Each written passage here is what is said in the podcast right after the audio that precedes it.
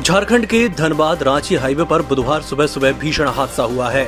इसमें पाँच लोग ज़िंदा चल गए हैं। घटना रजरप्पा थाना क्षेत्र के एन एच के मुरबंदा इलाके की है। यहाँ विपरीत दिशा से आ रही कार और बस की सीधी टक्कर हो गई। इसके बाद कार में आग लग गई। आग की लपटें उठती देख बस में सवार सभी यात्री कूद कर भाग गए। कार सवार यात्रियों को निकालने का मौका तक नहीं मिल पाया। इस दौरान पाँच लोग ज़िंदा चल गए।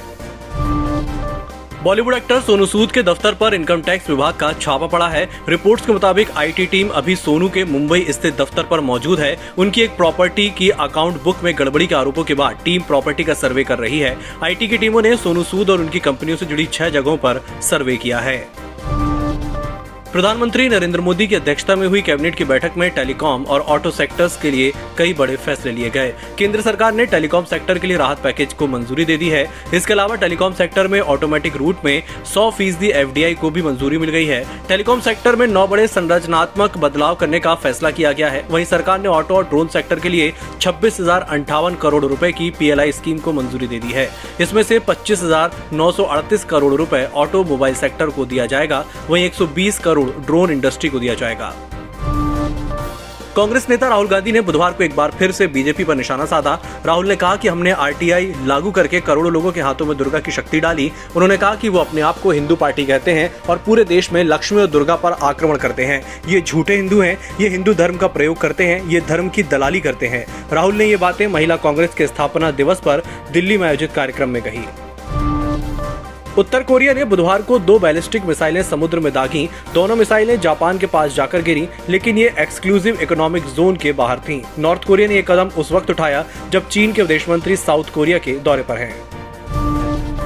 पश्चिम बंगाल सरकार ने बुधवार को कोरोना से जुड़ी पाबंदियों को 30 सितंबर तक बढ़ा दिया है सबसे पहले ये 16 मई को लगाई गई और नियमित अंतराल पर बढ़ाई जाती रही हैं। नोटिफिकेशन में कहा गया है कि मास्क पहनना, सोशल डिस्टेंसिंग का पालन करना और स्वास्थ्य और स्वच्छता प्रोटोकॉल का हर समय पालन करना ज़रूरी है राष्ट्रीय राजधानी दिल्ली में पिछले साल की तरह इस बार भी हर प्रकार के पटाखों के इस्तेमाल पर रोक लगा दी गई है। मुख्यमंत्री अरविंद केजरीवाल ने ट्वीट करके कहा कि पिछले तीन साल से दिवाली के समय दिल्ली के प्रदूषण की खतरनाक स्थिति को देखते हुए पिछले साल की तरह इस बार भी हर प्रकार के पटाखों के भंडारण, बिक्री और उपयोग पर पूर्ण प्रतिबंध लगाया जा रहा है।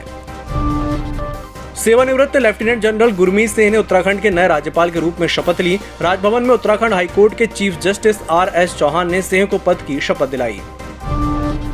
गुजरात, महाराष्ट्र और उत्तराखंड समेत देश के कई राज्यों में भारी बारिश हो रही है। गुजरात के कुछ इलाकों में तो सड़कों पर पानी का सैलाब नज़र आ रहा है। मकान, दुकान, रेलवे ट्रैक सब डूब गए हैं। उधर, उत्तराखंड में लैंडस्लाइड होने से कई रास्ते और हाईवे बंद हो चुके हैं। वहीं महाराष्ट्र के पालघर और पुणे समेत कई बड़े जिलों में आज फिर बारिश का अलर्ट जारी किया गया है। आज यानी बुधवार को शेयर बाज़ार नई ऊंचाई पर बंद हुए। सेंसेक्स चार सौ छिहत्तर पॉइंट चढ़कर अंठावन हज़ार सात सौ तेईस पर और निफ्टी एक सौ उनचालीस पॉइंट चढ़कर सत्रह हज़ार पाँच सौ उन्नीस पर बंद हुआ। कारोबार के दौरान बाज़ार में शानदार तेज़ी देखने को मिली। इस दौरान सेंसेक्स ने अंठावन हज़ार सात सौ सतहत्तर का और निफ्टी ने सत्रह हज़ार पाँच सौ बत्तीस का रिकॉर्ड स्तर छुआ। इसके पहले सेंसेक्स अंठावन हज़ार तीन सौ चौवन पर और निफ्टी सत्रह हज़ार तीन सौ सत्तासी पर खुला था।